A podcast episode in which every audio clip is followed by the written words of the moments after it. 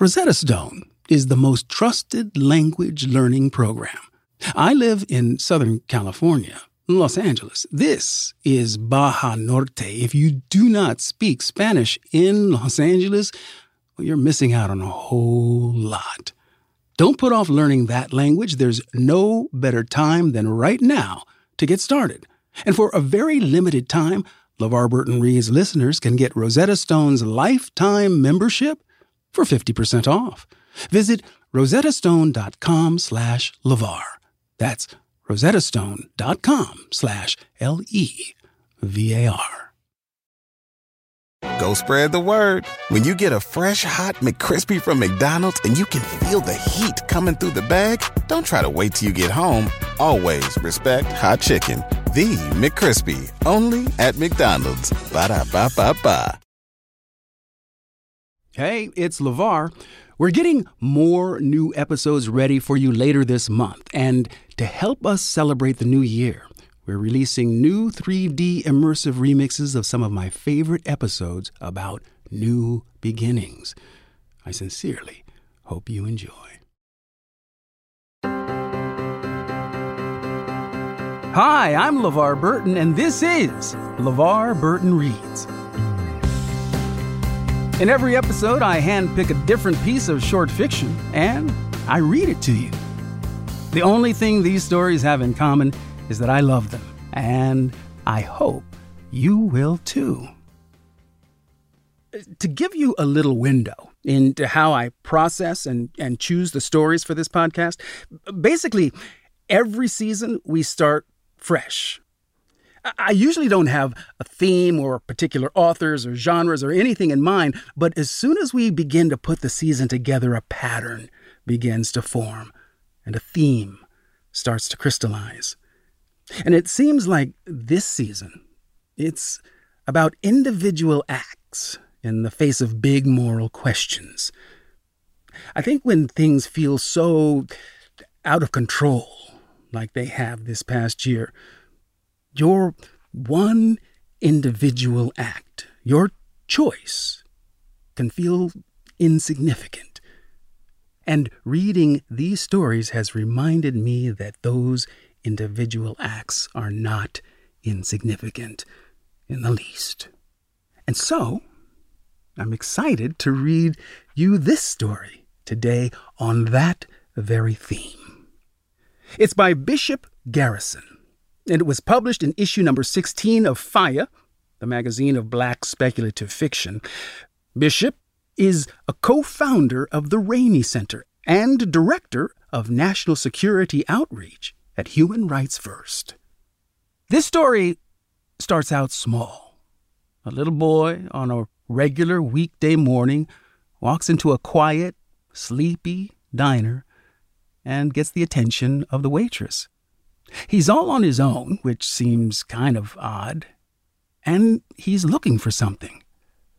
But first, he wants a piece of pie.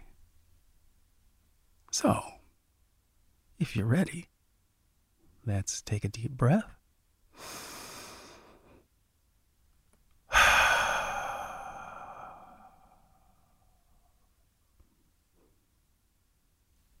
and begin. Silver Door Diner by Bishop Garrison.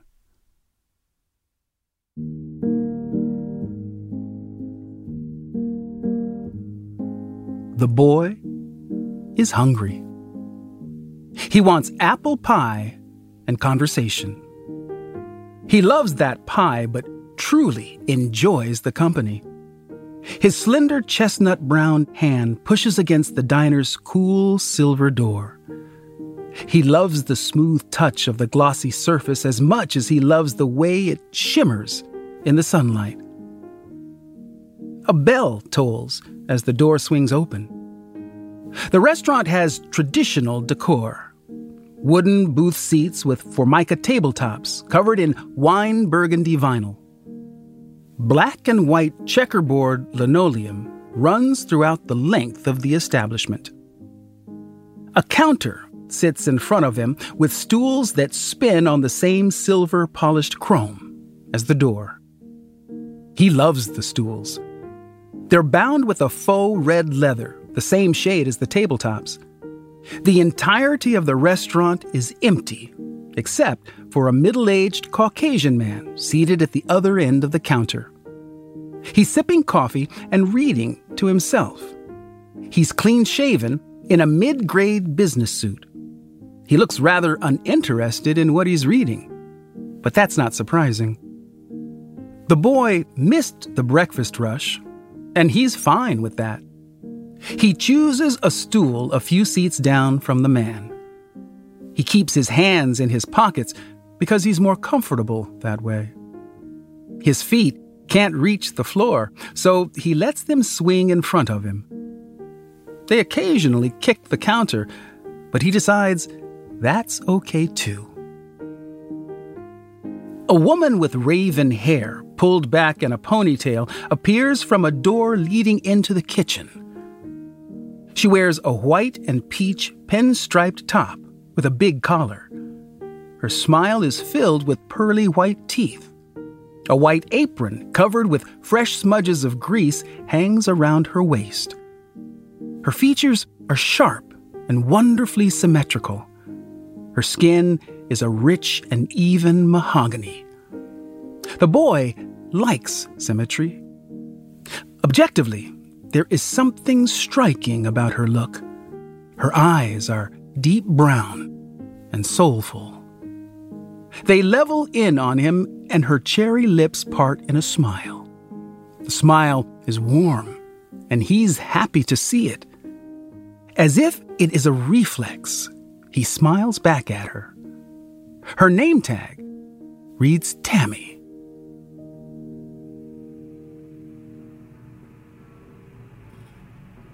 Well, hello there, mister.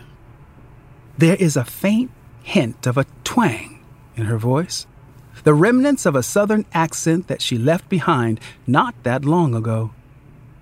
She surveys the room. The Caucasian man continues to read from his device. The only sounds to be heard are the faded echoes of the city outside. She sees no one else. You here by yourself? The boy nods. Well, I'm not sure that's right. Shouldn't you be in school? No, the boy responds. I'm right where I should be. Her face contorts ever so slightly. Young boys should be in school this time of day, mister.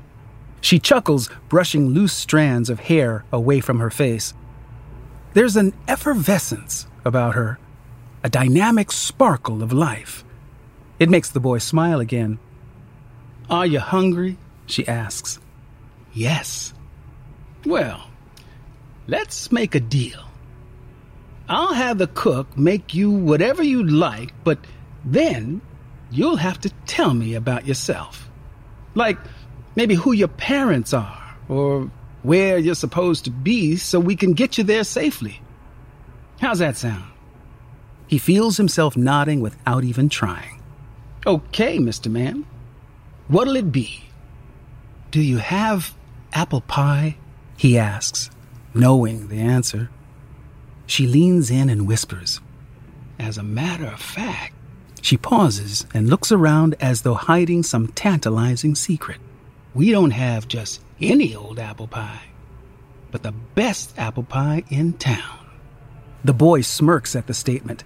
He loves playing along best apple pie? He whispers. That sounds amazing. It is wonderful. How about a slice of that with a little bit of milk? Uh, that'd be great. She pats her hand on the counter and disappears into the kitchen. The boy adjusts a bit in his seat, his hands resting comfortably in the pockets of his bright red windbreaker. His high top sneakers still occasionally squeak rubbing against the glossy wood near the bottom of the counter. The boy sees the Caucasian man occasionally glance over. He grins a few times during their exchange. The boy always likes the man. He seems nice. Tammy reappears from the back. In one hand, she carries a tall glass of milk, the other, holds a handsome slice of apple pie. Steam still rises from it when she sets the plate in front of the boy. He takes in a deep whiff of the aroma. Hot baked apples, rich cinnamon, warm and buttery crust. The boy's mouth begins to salivate. As he prepares himself for the treat, he overhears the Caucasian man ask for his check. Tammy cashes him out, and the pair exchange familiar pleasantries. Then he pays and heads for the exit. He tells her he'll see her tomorrow, and she returns the gesture. Then Tammy retrieves a nearby set of silverware along with a cloth napkin and places them in front of the boy. Deal's a deal. Go ahead, little mister. You get a few bites, then you have to tell me the info. The boy nods, picks up the fork, and digs into the dessert. It practically falls apart in his mouth, the flavors dancing across his tongue. He feels bad for ever thinking of the pie as only above average. Of course, it's the best apple pie in town. In part, it's what brings him back to this place. Into his third bite, she asks him the question again. Always the detective, Tammy is. Okay, young man, out with it. What school do you go to? Where are your parents? He knows what comes next. He always thinks he'll have more time, but he never does. He always thinks it will be different somehow, but it never really is. He places the fork on the counter. He takes a long drink of the milk, then setting the glass back down, picks up the napkin and slowly wipes the corners of his mouth. Returning the cloth to his lap, he looks up and lets his brown eyes sync with Tammy's. I don't have any parents, and I don't attend school. Tammy blinks and nods knowingly. The boy knows she thinks he's a delinquent, a truant, or perhaps a runaway from a foster home. She leans in again to engage him more. Okay. I'm sorry to hear that, honey. But who takes care of you? I take care of me. And I missed the city. So I came back. Missed the city? She asks. You aren't from here? The boy shakes his head. He motions around the room with his hand. Nope. I just like coming here. I missed it. He picks up the fork and goes after the pie again. You had to leave? She asks. Yes and no. Uh, technically, not yet, the boy says between bites. I'm told my work here is complete, so I have to go. There's no more value left in studying it. Tammy is honestly confused. In studying what? honey. The world, Tammy. How this world ended or will end depends on your point of view, your perspective. The boy's tone remains calm and flat in that explanation. He takes another bite of the pie. He lets the cinnamon overtake his senses. The buttery crust is flaky and still warm. Tammy examines him partly in disbelief, partly in discomfort. The boy leans across the counter. His windbreaker rustles with a crinkling plastic sound. Tammy pulls away. The awkwardness from her is palpable. He practically sees it hanging in the air between them. I'm not sure the game you're playing here, sweetie, or who might have put you up to it. It's not funny or cute and I'm going to need you to leave. Her voice is even, authoritative, unequivocal. It always is in this moment. The boy knows she needs some proof that he isn't just some child with a big imagination. Susan Culpepper, eighth grade, in the lunchroom. You made fun of her clothes in front of a group of girls. You said she looked poor and homeless. All of you laughed. At the end of lunch before class, you were in a restroom stall and saw her come in crying. She sobbed for a solid two minutes, then she left. You wanted to apologize and didn't. The next week, she transferred schools. You never hung around that group of girls again, and to this day, you regret never telling her you were sorry. You looked her up on social media more than a dozen times. Tammy's eyes are the size of the saucers sitting behind her on the counter. I, I, I never told anyone that story. You told it to me. Susan is married now with two children in a lovely brownstone in Flatbush, Brooklyn. She's a wealthy author, married to an anesthesiologist. Funny how life works. Writing about the abject poverty she survived as a child made her a millionaire. This world loves its irony nearly as much as it does its war. Tammy shakes her head vigorously. That's not possible, she whispers. She wipes away the tears cascading across her cheeks now. The boy always hates seeing her sad. I've never seen you before in my life. Who put you up to this? You and I have had this conversation on more than one occasion. To be exact, we've spoken 3,285 times. He looks up, realizing she's still petrified in horror. This is something we go through as well. You don't believe me. Then I tell you to go in the back and turn on the television. In exactly seven minutes, a live report airs about a plane crash in Texas that's killed 14 people, the cause of which is still unknown. Then you tell me you just think one of my relatives had something to do with the crash. That's when I tell you that the gentleman that was here earlier, Oliver Marks, doesn't come here for the marginal coffee or runny eggs. He comes back because he's in love with you. It's something you've long suspected. He has been in love with you since he walked through the door, one year, one month, and 16 days ago. He's a young widower and doesn't know how to deal with his feelings. He feels betrayed by them, by the fact that he could have affections for someone besides his deceased wife. So instead of acting on those emotions, he comes and he sits and he eats mediocre food so he can simply see and speak to you. The boy returns to his plate, but then he quickly adds, That's not fair.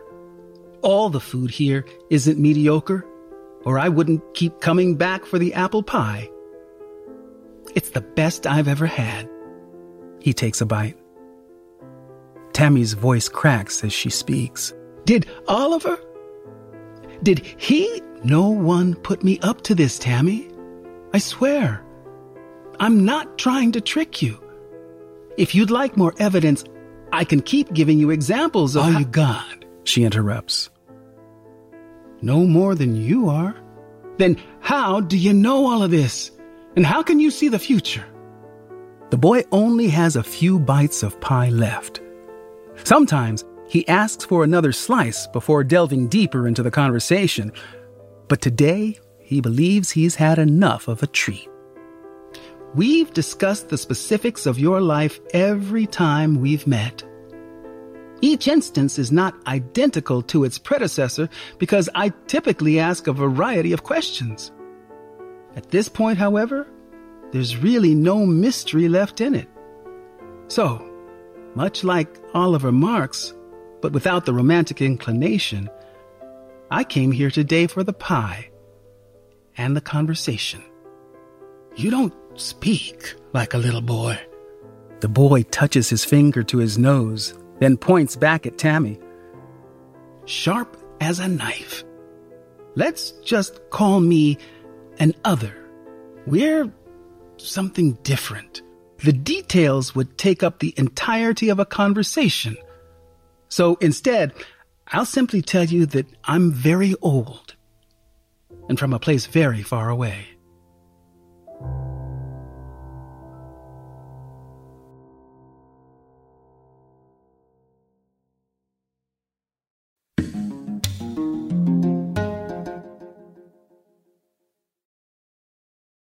Deserves the best, and there's no better place to shop for Mother's Day than Whole Foods Market. They're your destination for unbeatable savings, from premium gifts to show-stopping flowers and irresistible desserts. Start by saving 33% with Prime on all body care and candles. Then get a 15-stem bunch of tulips for just $9.99 each with Prime. Round out Mom's menu with festive rosé, irresistible berry chantilly cake, and more special treats. Come celebrate Mother's Day at Whole Foods Market. Here's to the best spring ever in this season's must have shoes. Find all the styles you need from brands you love at amazing prices right now at DSW. Update your closet with colorful sandals made for sunny days, fresh sneakers perfect for spring looks, and sporty soles ready for new adventures. Whatever you're up to this spring, DSW has the exact right pair for the occasion. Shop must have spring shoes at your DSW store and DSW.com. At Amica Insurance, we know it's more than a life policy. It's about the promise and the responsibility that comes with being a new parent, being there day and night, and building a plan for tomorrow, today. For the ones you'll always look out for, trust Amica Life Insurance. Amica, empathy is our best policy.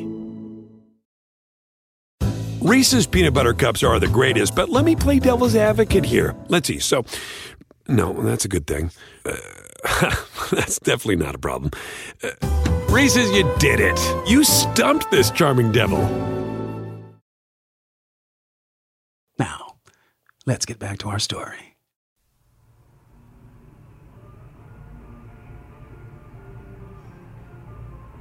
Tammy's grip tightens along the counter edge behind her. For a moment, she appears to relax, leaning forward as though to inquire more about the boy's nature. He is filled with excitement at the potential that she may engage in an action she's never previously taken. An alien, she says, as she's whispered thousands of times prior. The boys' hearts sink.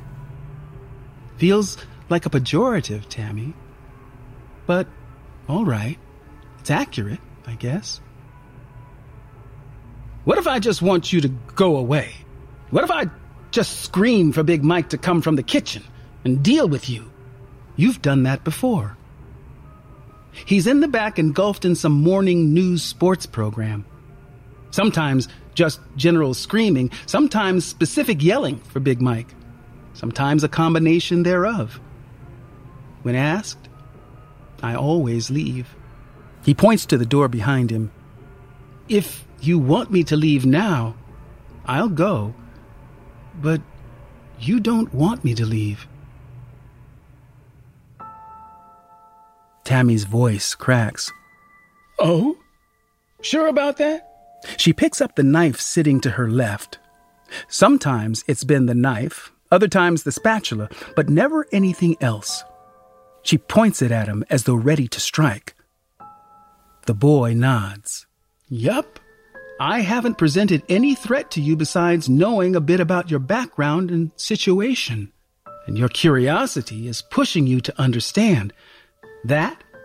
And you look crazy pointing a knife at an innocent child. You think I want you to answer questions more than I'm worried about you hurting me? I have no interest in hurting you, nor have I posed any physical threat. If I wanted to do that, we wouldn't be sitting here talking about it. But yes, that's what I'm thinking. Her rigidness melts somewhat, but not completely. She moves to the front door and pulls it back. The sun reflects off its silver sheen. She looks up and down the street, then returns her attention back to the boy inside. Knife still in her hand, but now at her side, she hovers near the boy. Why has no one come in yet? We usually have a few more people coming in. Are you holding them back or something? No, nothing I've done. There was an accident a few blocks away. It held up a city bus. We have another 15 minutes before your next customer shows up. A young local newspaper reporter that had a long night. She comes in and has the pancakes. A couple of college students studying for an exam come in a few minutes after that. The world's gonna end? Tammy says in the tiniest possible voice. Her southern roots are suddenly obvious in her accent. This is a regular occurrence, and the boy thinks it's likely due to the stress of the situation. She sets the knife on the counter and takes the seat next to the boy. And did, he corrects her. A long time ago. But for you, it'll be tomorrow. 3.01 in the afternoon, Eastern Standard Time. Tammy protests. That's not possible. It doesn't make sense. The boy sighs. They've been through all of this so many times before, but this part never changes. He grabs nearby salt and pepper shakers. He lifts the pepper and presents it to her. Today, a small minded man will feel threatened. He will feel the walls of his dictatorial power collapsing around him. In a desperate miscalculation following a perceived threat, he will launch a volley of conventional munitions at an enemy. Hundreds of thousands die. He hopes it will be the show of force necessary to stabilize his position domestically and abroad. It's not, and it won't. Now the boy lifts the salt shaker in the same manner as the pepper. Another small minded man will use this opportunity as both a distraction from his own political ills and an opportunity to demonstrate his own nation's power to its allies and opponents alike. Except the second man demands a nuclear weapon be utilized in the attack. Tens of millions die because of it. Placing both items down now, the boy makes a loose sphere with his hands and fingers. Feeling as though he has nothing to lose, the first man convinces his military and scientific leaders to retaliate with a highly experimental, exceptionally poorly designed and constructed nuclear fusion weapon. The weapon is the fever dream of pulp fiction writers, a warhead designed to detonate after burrowing beneath the target area following impact. The boy slowly pulls his fingers and hands apart. Things don't go according to plan. The payload crashes into the ocean and continues to dive until it hits the floor bottom. Then it begins to dig. They cannot stop it. It digs for miles and miles until it finally the boy purses his lips, pushing air out of his full cheeks. That's awful. It was. Yes.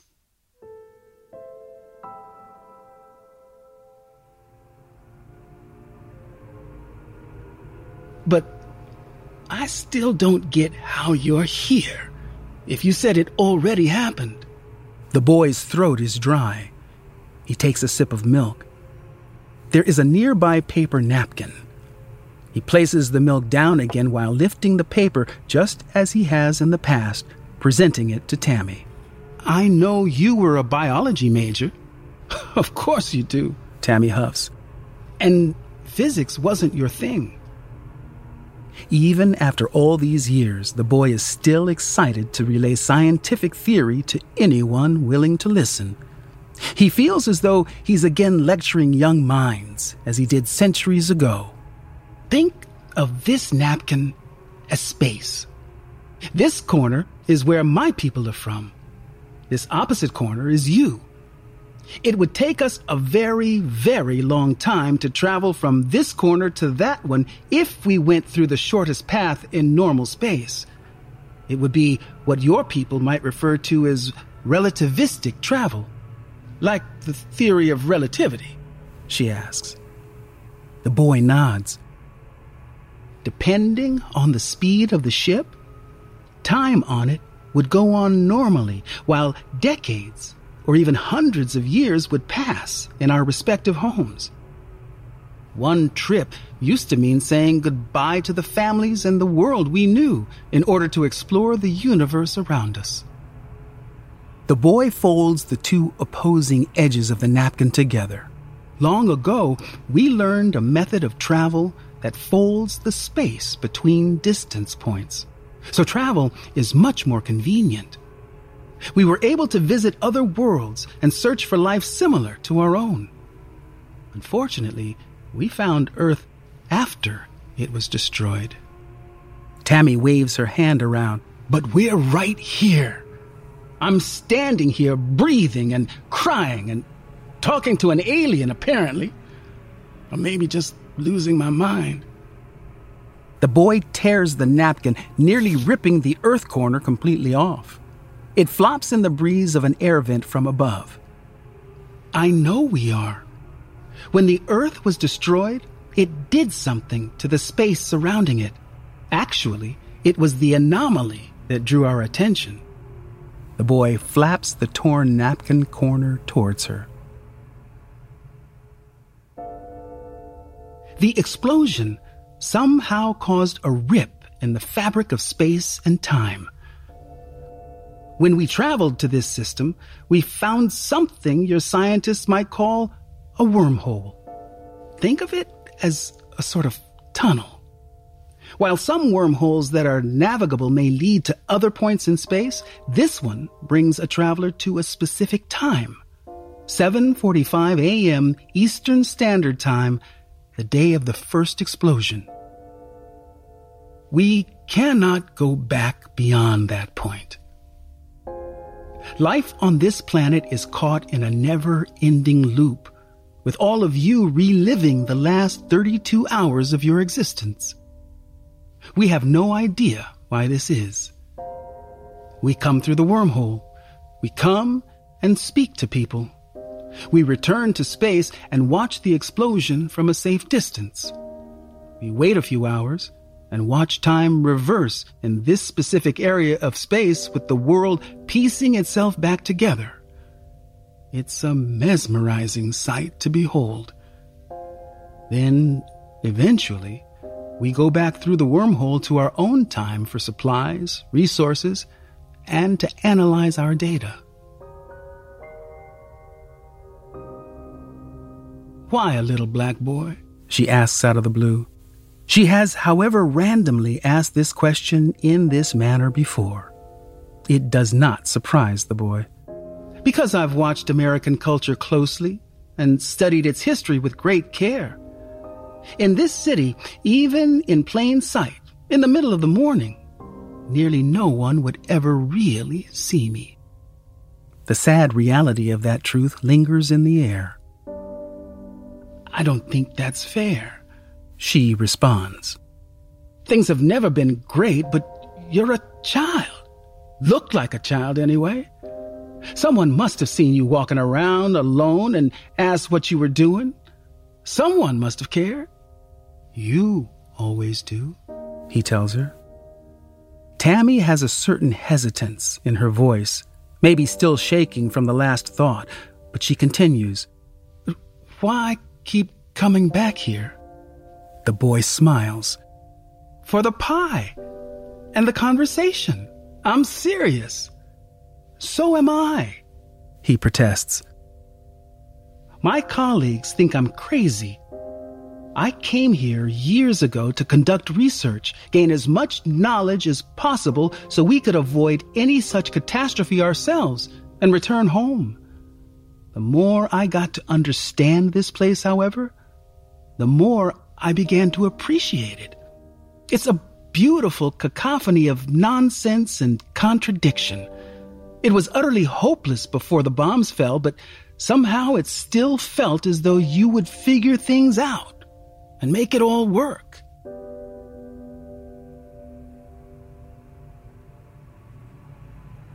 Until we didn't. The boy picks up the glass of milk and polishes off the last sip. Until you didn't.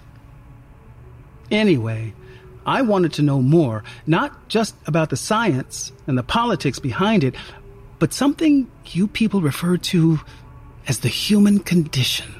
Tammy releases a miniature gasp. And I was doing that?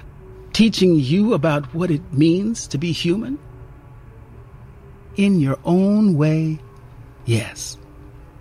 We've taken walks, and you told me about growing up in South Carolina and studying biology at Chapel Hill.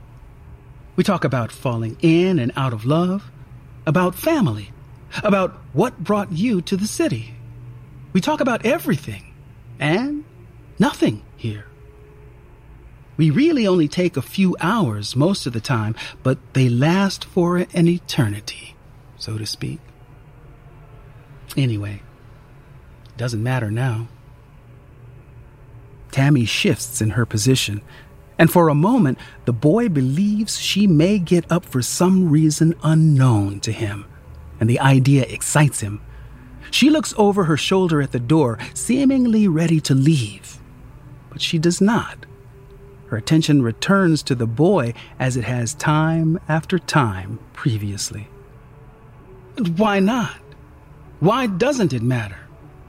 She asks him. I've been called home permanently. My leaders believe we've gotten everything we can from this effort. But you disagree. Yes. The boy nods his head, frustrated. He knows in the very depth of his being it's not true. There is so much more to learn from humans, but these bureaucratic decisions were often made with little consideration for the science. Tammy's brown eyes rest on him. He thinks for a moment he can practically feel her staring through his childlike facade, seeing his real image. Then what? She asks, thinking a moment longer. She answers her own question before he can engage. You want to help us. You want to find a solution to the loop, don't you? I've already tried to help your leaders 2,388 times. I've gone against our non interference policy and had to defend my actions with my supervisors. I was lucky they bought into the scientific research benefits and didn't see the harm in engaging a constantly resetting society. Having viewed your species themselves, they never believed I was going to be successful. They didn't think anyone would listen. And they were right. I've shown up impersonating leaders, celebrities, people back from the dead. I even tried actual religious deities, hoping to inspire some type of change. If showing up as the second coming didn't do it, nothing will, I guess. Tammy breaks into a timid grin, but there's something dark and bitter about it. It's small and sad, but it's there. If anything, it just made things worse before the missiles flew. Nothing stops them. Ever. So, with years of data, I've been told to pack up. I wanted a final goodbye with you. So, just like that, that's it? You tell me this wild story. You tell me aliens exist and the world is going to end tomorrow. Not just that it's ending, but it's doomed to repeat the process forever. And you super advanced aliens are just like, that sucks. Bye, y'all. And all of that without any regard for how being the only person on this planet with that information might affect me? That's just it. I think about how you and all your friends and family feel every day. I'll remember you forever, along with our many hours of shared experience. But come 301 tomorrow, the world will end again, and you won't remember a thing. The boy stands now. In a moment, the young reporter will show up. She's nice, but never really takes him seriously. He decides to just go. But something in him wants to keep up one small tradition. Something that's just been for Tammy and him all these years. I do have a question before I go, he tells her. For a moment, just try and forget everything we've talked about. Forget everything I've said and just think. What would you do if you knew the world was going to end tomorrow and there was nothing you could do to stop it? Tammy folds her arms and stares back at him. In the past, she's only shared six responses making up with her estranged father, finding Susan Culpepper, taking a trip to Paris, traveling to California to dive in the Pacific one last time, or addressing her claustrophobia. A few hundred times she answers with running a warm bath and drinking red wine. Regardless, 3,284 permutations elicit only six total responses. Suddenly, Tammy's head shoots back up. Her eyes are laser fixed on the boy's face. He finds it perplexing, different. His hearts flutter. Tammy unties the small apron at her waist. Then she shouts toward the kitchen I quit, Mike! I love you! Thanks for everything, but I'm gone. What? Mike's voice echoes back. To the boy, she says, You asked me what I do. I choose to live. Oliver works over on 4th and Shire. I'm going to find him and learn about him. I enjoy his company, and I don't know if it's time enough for anything beyond a coffee and getting to know him, but I'm going to enjoy what time I have left. He'll be some part of that. I'm going to live my life, little man. That's all I can do. The boy can only stare at her. His words fail him. He realizes his mouth is ajar and slowly closes it.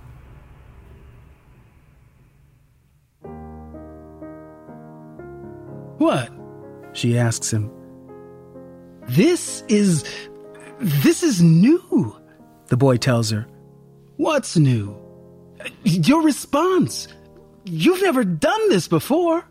You've told me almost 4,000 times the world's going to end and I've never chased after Oliver. You've never so much as acknowledged what I told you about his feelings, let alone a discussion of finding him and learning more about him the boy tells her. Tammy throws the apron into the air.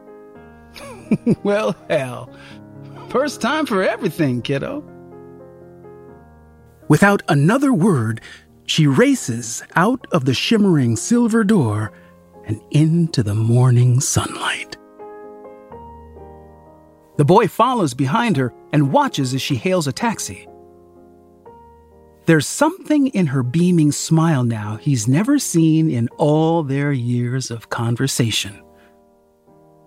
Once inside, the car merges smoothly into traffic heading in the direction of 4th Street. Maybe they'll let me stay just a little while longer, the boy says aloud to no one in particular. I'm sure we can figure something out.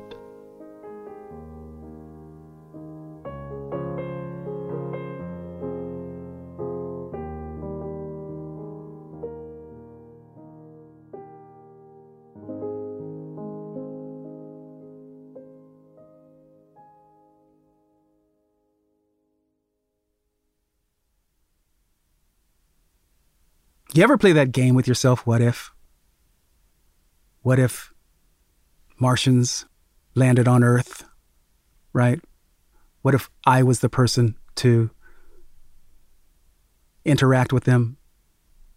You know, I, I, I think of all of the speculative fiction that's been f- filmed over time, all the movies, television shows about first contact. And this is a scenario I've never envisioned before. The idea that intelligent life might come but disguised as a little boy. I mean, we had Invasion of the Body Snatchers, right? um, and and other stories of its like. But there's something about the alien taking the form of a child that just slays me. Because I, I guess it's so incongruent that all of that knowledge, all of that wisdom, all of that information, all of that advanced beingness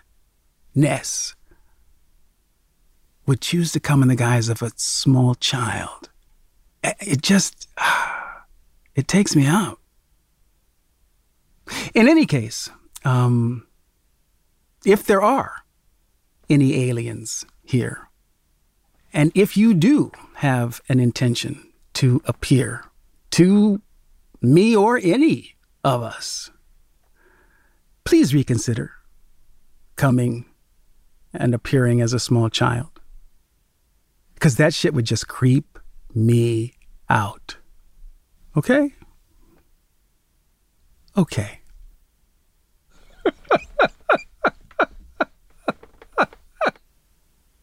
I can imagine that, you know, this this being, you know, has has been here for a long time. I mean, he would have to be in order to, you know, make all of these thousands of attempts at observing and waiting, hoping really for a different outcome. And yet he never gets one. But there's something about this woman that stops him in his tracks. And he just comes back to her for the pie and the conversation. And when he when he reveals to her for the umpteenth time that this is a done deal. It it's happened thousands of times before and it's going to continue to happen on into infinity. Your world is going to end at a specific time and here's why. And she gives the same response every time except this time right? For whatever reason, it penetrates to a different part of her where she says, you know what? I'm going to make the most of it and I'm going to seek out connection with another human being. And that's the decision that makes him certain that we are worth continuing to engage with. So, what this story really says to me is that it's that part of us that loves that is the only redeeming quality, really, that we have. It's the only thing that this alien was interested in pursuing. And he first did it through this woman, and he invested in her and invested in her and invested in her, sensing that that response was in there. Otherwise, he wouldn't keep coming back. But he came back until she made the leap and went for love. That, in and of itself, tends to give me hope. And I know I would be overwhelmed. I mean, how can you possibly sit still knowing that tomorrow at a certain time, the universe will cease to exist, right? I'd be freaking out. But the idea that she seeks out connection, that, that makes sense to me. And therein lies the beauty of humanity. It is, at the end of the day, our capacity to love that keeps us coming back for the pie and the conversation.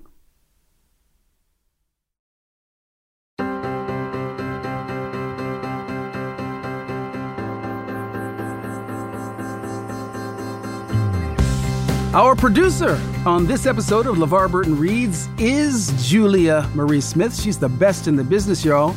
Our researcher is Lakeisha Lewis. So glad you are aboard, my sister. Editing and sound design by the very brilliant Brendan Burns. Our sound engineering is by Brendan Burns and my favorite engineer, LeVar Burton. My thanks to Bishop Garrison for allowing me to read his work today. You can find this story in issue number 16 of FIYAH. That's F I Y A H when you search. You can also read his new story Conscription in the anthology Fire and Water Stories from the Anthropocene. And that's coming in August of 2021 from Black Lawrence Press. And if you like this podcast, one of the ways you can show it is by sharing an episode with a friend. You can also leave a rating or review on Apple Podcasts and include a story suggestion for us. And hey, you can hear episodes ad-free if you like and also listen to exclusive bonus author interviews on Stitcher Premium. Go to stitcherpremium.com slash LeVar to start your free trial. LeVar Burton Reads is a production of Stitcher and LeVar Burton Entertainment. Our executive producers are Josephine Martirana and yours truly, LeVar Burton. And I am LeVar Burton. You can find me on Twitter at LeVar Burton and LeVar.Burton on Instagram. LeVarBurton.com is my corner of the internet, and you can join my book club at fable.co slash LeVar. I'll see you all next time, but you don't have to take my word for it.